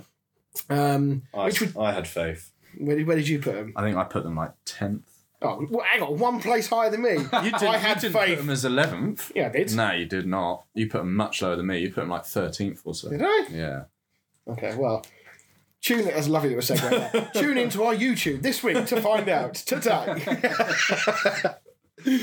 um, so yeah, I think that the um, Yoane Wissa, it was obviously a bit of a bit part player last year, but with the run of games, he's now beginning to look like a serious serious player. Um, I don't know how active they. I don't know what their sort of financial situation is like. Whether they're going to bring in more Who, For- Fulham or uh, Brentford. Brentford. Yeah, don't, don't really know. Because I thought they might have brought in a striker to sort of fill in for Toney, but I guess it's quite difficult for that because you're pretty much saying we only need you for six months, yeah, and then we probably will bring back Toney. Yeah, I mean, obviously reintegrating Toney into the into the team is going to be really interesting to see how long it takes for him to get in the ground running. What Now, if Mbeumo and Viscera flying though? I don't think you can keep Toney out of the team. Well, he's not been able to train either, so Well, but the thing is, the, the, the rules governing his suspension allow him to start training two months before his ban ends. So I guess no difference with injury, is So it, well, it's a pre-season, isn't it? Um, and I'm sure if he's allowed to train behind closed doors, does that mean he can play in sort of closed doors behind closed doors friendlies? If they arrange little cheeky friendlies. I don't know. I'm sure they'll try and look to bend the rules as much as they can. Um, so yeah, um, right, okay. Uh, that brings to the end of the Premier League chat for this week. Um, Dan, have you um, have you prepared any transfer news for us this week? Um, Did you not read my notes at all today? I did actually. I mean, it's in bold. It says transfer section. I can get uh, some stuff up. There we go, right. To be fair, I mean, we can talk about it now quickly while I'm doing this. Um, just finding all my notes that I made on the transfers. Uh-huh, uh-huh. Um, see, Henry has uh, got a new coaching job. Who Thierry? Where's he gone? Mm, France under 21s. Is he? Mm. Lovely little bit of filler there for you while you get it out. Um, anyway, m- found my notes. Um, so I did actually see this the other day as well. Apparently, United are considering a move for Verratti. From PSG. Yeah. Okay. Mm. Um, Would he be the answer, do you think, to your centre midfield woes? There's another one there. He's like 30 years old, which I guess, I mean, Casemiro's in his 30s, so I guess that's not really a negative as such. But Are you worried that that's a bit of a Mourinho? I just feel It's like a here and now thing yeah, rather no, I saw. I think it was Ralf Rangnick said that he likes to go for players that have something to prove, rather than players that are at the end of their career and are just looking for like a, an easy payday type thing. I mean, in fairness, Ralf Rangnick did a cracking job, so it's probably worth listening to. Yeah, but I think his he was right with his philosophy Yeah. in that regard. Um, well, to be fair, the panic buy of Casemiro worked out pretty well for you last season. yeah, the seventh choice CDM. Um, uh, West Ham are struggling to fee, agree a fee with Ajax for Kudus. Yeah, so I read something today that uh see I, apparently we, we bid 35 million for him, but they were holding out for 40. Now I see today they're holding out for 44 and we've bid 40. so I think that if you bearing in mind he is probably going to be our marquee signing because of the sort of, sort of player that he is for us to miss out on him over the over the over the sake of like three or four million, I think would be madness. So I'd I'd expect that one based on everything I'm hearing. I'd expect that one to get done. I think they just got to work out. Apparently, personal terms are all but agreed. Um, he wants to leave because he just doesn't want to play for Ajax anymore. So I would expect West Ham to agree that fairly soon. Hopefully, because he Another looks West- fucking class. Another West Ham one. Sevilla um, want to sign Oh. Pablo Fornals, And we want El, uh, El Nasiri, whatever his name Have is. you seen how much- who was expected to cost between four to six million. It's because he's in his last year of his contract. Um, yeah, that so, feels. So was Mason Mount. No. Sixty million. yeah, but you guys are fucking mugs. so. yeah. Um, How- yeah, How have you managed to make that full circle? To make yeah. There's no, there is no segue he won't throw Mason Mount into. It's going to get used to it because that's all season. Um, yeah, I'd be a bit annoyed if we let him go for that cheap because although he's been a bit, a little bit of a bit part player for us, he's been a good player. He obviously scored that very important goal in the semi final of the Conference League for us. Um, and I'd actually be annoyed to let him go in at all because I think he's a great player. He's a good squad player. He loves West Ham. The fans love him. Um, he's just sometimes lacked that end product in his play. And I feel like with the new direction that our director of football wants to take us in, I feel like he could be one that's sort of sacrificed to free up some wages for other players, which would be a real shame. But I think that if you want to look forward, I think realistically, is four now is going to help us break into that, that European place again. I'm not so sure he is as much as much as I love him. Do you see yourself getting in the serial? Well, we've been trying to get him for about three years. Because Arsenal were interested last year. Yeah, he's only got two. I think he's got two years left on his contract. Um, but I think he's been playing a bit more and scoring a bit more for them. So I Mm. don't know why he'd want to leave now. Um, I know Sevilla. Did they win the? They won the Europa. They won they? the Eu- Europa and they lost the Super Cup to City. City, yeah. But I think they had a. as well. But I think they had a really poor La Liga last year, didn't they? So Yes, I don't think they've yeah, got. Um, well, obviously they'll be in the Champions League, won't they? Because they won the Europa League. Mhm. But um, we'll have to see how that plays out. But yeah, I, I'd I'd be very surprised if we got um, him. I think that we'd unless we throw quite a lot of money at it. I don't think we'll get him. Two from Everton. Um, first one is Al Shabab from Saudi Arabia have agreed deal with Everton to I thought that was the player.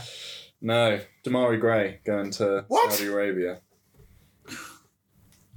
I mean, You just lose track now, don't you? Ah, I, that's a very surprising one. What do they see in him? I would argue, I'm not even sure. Can Everton really afford to let him go?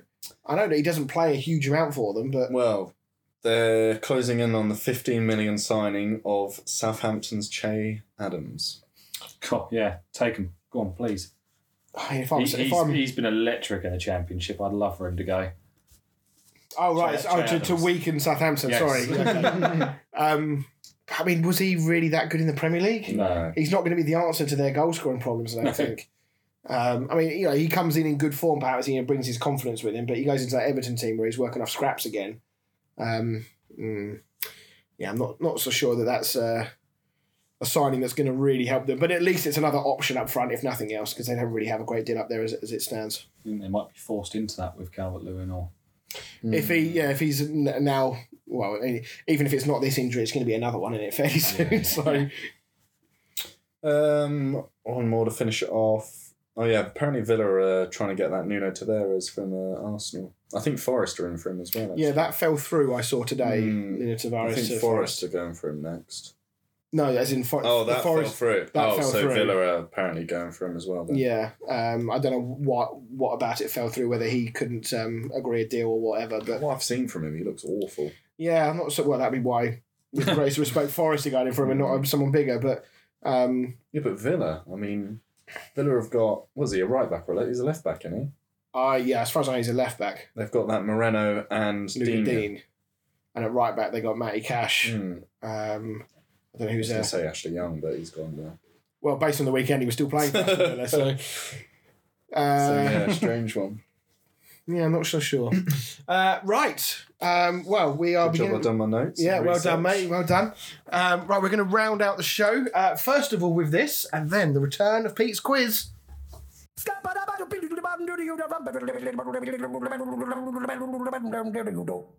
Down the stat, man.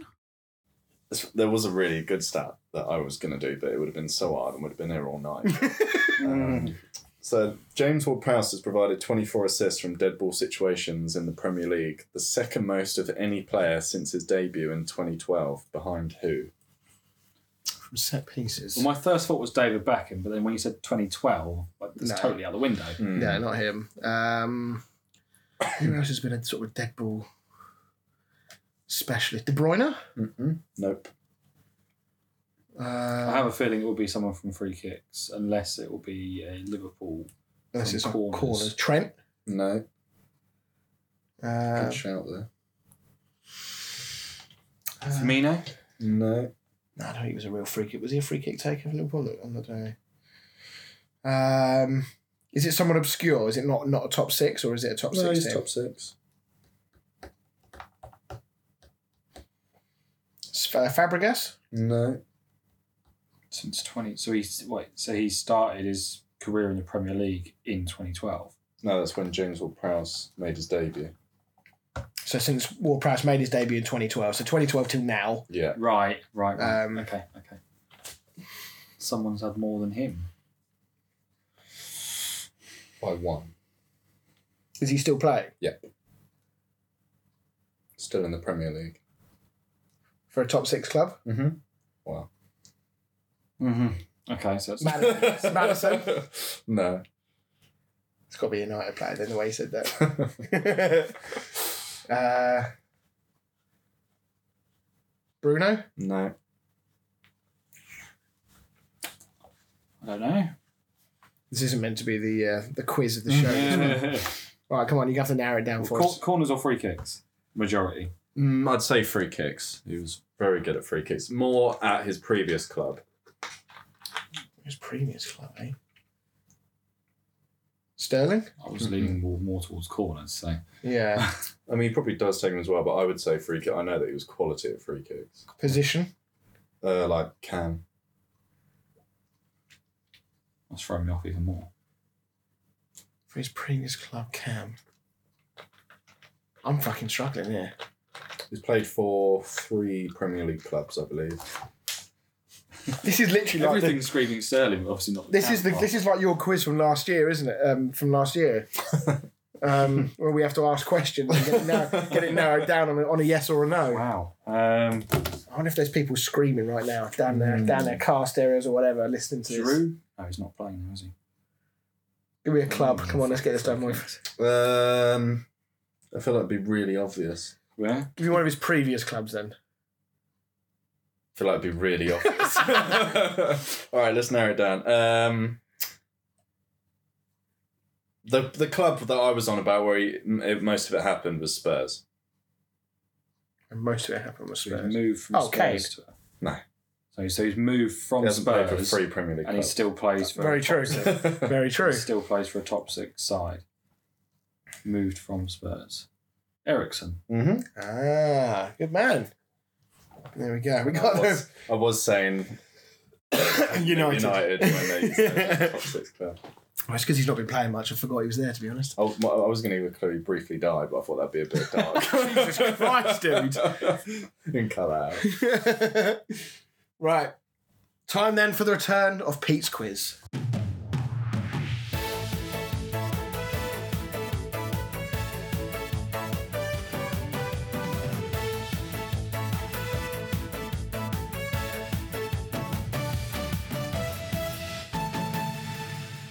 Well, hello and welcome back. I'm, I'm really looking forward to this one. I think after that we might struggle a little bit.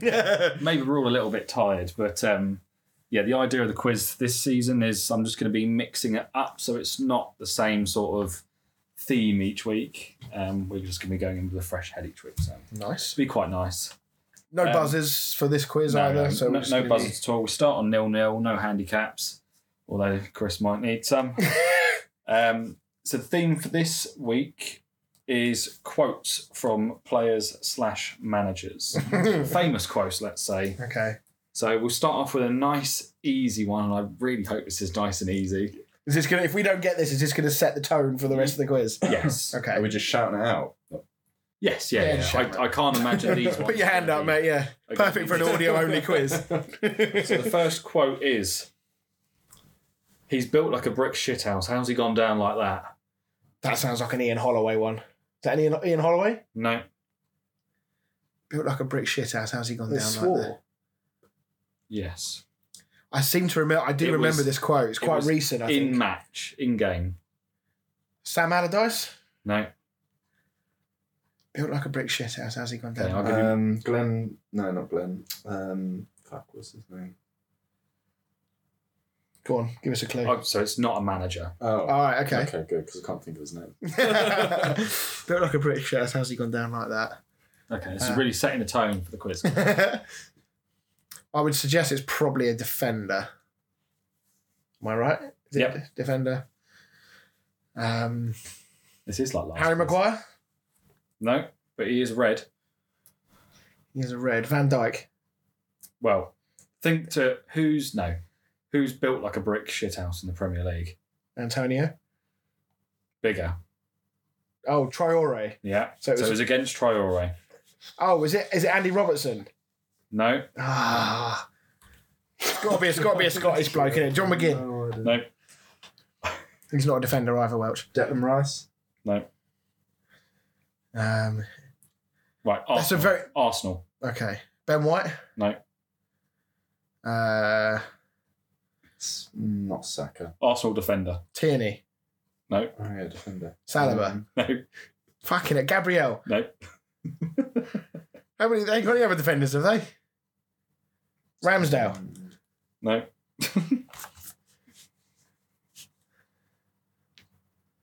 It was during the COVID period. oh, that'd be why you heard it then. Yes. Uh, uh, Oh, uh, Calum Chambers. No. I'll be like, oh yeah. Well, just thinking of English, like, 'cause it sounds it sounds like a very English thing to does, say. doesn't it? I can't. It's a very English saying. can't think of Centre back. defenders. Arsenal centre back. Is he English? Yeah. Who else have they had at centre back that's English? Fuck. How bad are we? We are shit, aren't we? Should we just cut this quiz out and just like say I it never literally happened? cannot think. Who have they had before, like Gabriel and Saliba, the centre back? Well, they had like David Luiz, but he's not. I think he's not Mm. English, so it can't be him.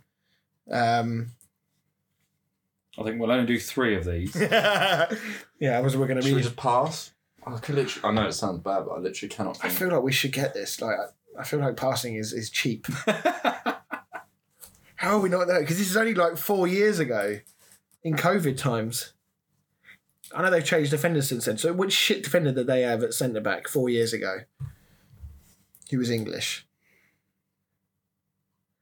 No, I don't- I'm not going to get this. Pass. have clue. Rob Holding.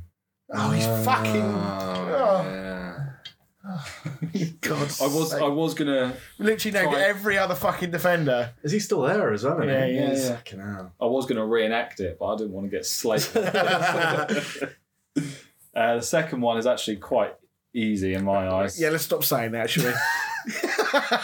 Um, but I will I will cut the obvious bit out unless yeah, you really struggle. you're probably going to need to. I definitely want to be christened, but I don't know into what religion yet.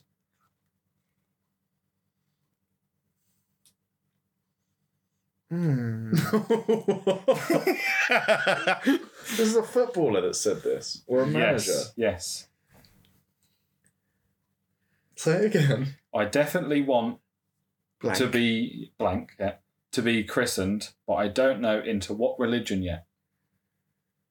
I don't think I've ever heard that at all. This is famous one, is it? Yes. It's, it's quite a weird thing to say, isn't it? It's quite a- Because, it's quite like, if you're stupid gonna, thing yeah, to because say. if you're going to christen a child, it's surely that's only one religion you can do Yeah. that in, isn't it? Owen? Does sound like a Michael Owen thing to say. No, but in that era, Oh, is it? Yeah. Okay. Um, is it a manager or a player? Or Player. um, oh, it's a player. oh, ex-player. Gerrard? No, in that era. Lampard? No. Are we English? Yeah, It's yeah. in English. Terry? No. You're flirting around it. Ashley Rio Cole? Ferdinand? No, no, Gary Neville? no, That's definitely it's a good Gary Neville quote. Gareth Barry? no. Gary Neville with his mini retirements. Um, Right. Roy- Oh, he's English, did you say? Yeah. Oh. Shall I say the name? Paul Scholes? No, Paul Gascoigne? no. Probably a bit too old. Um, Would you like me to say the full quote? go on, say the full quote. I definitely want Brooklyn to be christened. Oh, Beckham. Really? Yeah. Wow, I didn't know you would say that. I Well- don't know what religion I want to get him christened into. I'd say you both said that at the same Mm. time. We'll- We'll call this one a trial. Right? I think we'll, we'll definitely write this one off. Okay. Um, so the next one, I don't think you're even going to get. I couldn't settle it. I couldn't settle in Italy. It was like living in a foreign country. Uh, Lukaku? No, Gascoigne? no, but that sort of. Uh, Li- Lineker? yeah.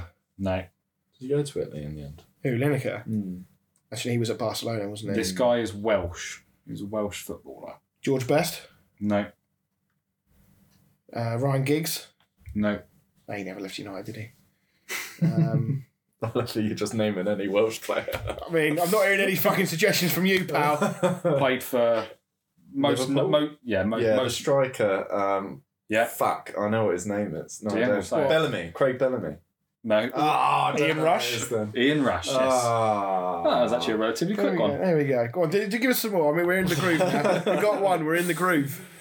Okay, all right. Well, this is the last one then. So I've had 14 bookings this season, eight of which were my fault, but seven of which were disputable. Do the maths. Yeah, that's 15. Good effort. Um, and I'll give you a hint. You have said his name. Terry. No, Ferdinand. no, Scholes. no, Who gets a lot of bookings? Ashley Cole. no, Neville. no. R- right era or or newer? No, later? no, just a little bit later than that. Okay. Proper, proper shit house. proper shithouse. Mm. David Luiz. No, Very long pause. No. As in, like this is uh, Roy- Roy- earlier than. Roy Neville and all that. No. Scholes. Said No. that. Oh. Uh, proper shit house was he? Right, fucking, English? lu- fucking lunatic. Fucking lunatic. And yes, English. Barry. Not well. Barry. Gascoigne. Yeah. Paul Gascoigne. I've had 14 bookings this season, eight of which were my fault, but seven of which were disputable. I meant Barton as well, not Barry. Oh, Joe Barton. Yeah. um, I think that will do it. We'll, we'll, we'll, Well, since I won, we're not writing it off. well, I'd say well done, but it's all right to push you over the cliff to get the points. Well done. Yeah. I feel like we should apologise to the listeners, frankly. Can't believe you didn't get the Rob Holding one. I thought that was going to be like a dead I gen- genu- genuinely remember that one being said. I, I sort of remember the quote, but I, c- I could have guessed Arsenal players for about 10 years and I would have landed on Rob Yeah. Holding, to be honest. Well, I least you know they got a lot of depth at centre back. I mean, yeah, exactly. He literally named. We named every Arsenal player for the last decade and still didn't get it. So anyway, there we go. Right. Um, thank you very much for listening, everybody. We will be back next week. Um, we've got a couple of YouTube videos that will be going out this week. We've got our Premier League uh, table predictions, me and Dan, which we did. Excuse me, before this week's uh, this weekend's game, so it'll be after game week one, and we've also got a reaction to uh, what we think about the Premier League kits. Um, I need to edit the video because I'm not entirely sure how well the video came out. So Is there music in the background? no, no, no, nothing. Not, that, right, we need to get over this. All right, let's let's get past this. Um, but yeah, I just want to make sure that came out okay. But um, spoiler alert: me and Dan weren't very impressed with the, the range of kits this year. Yeah, last year was quite good, I thought, but this year was a bit meh. It was a bit, uh, yeah, a bit shit. It's difficult picking a top three, really. Yeah, there's a lot of boring kits this year. So um, anyway, uh, keep an eye out on YouTube for those. Please do uh, help sh- uh, share us around social media and help us get more listeners. And um, we will see you all next week. Bye-bye. Bye.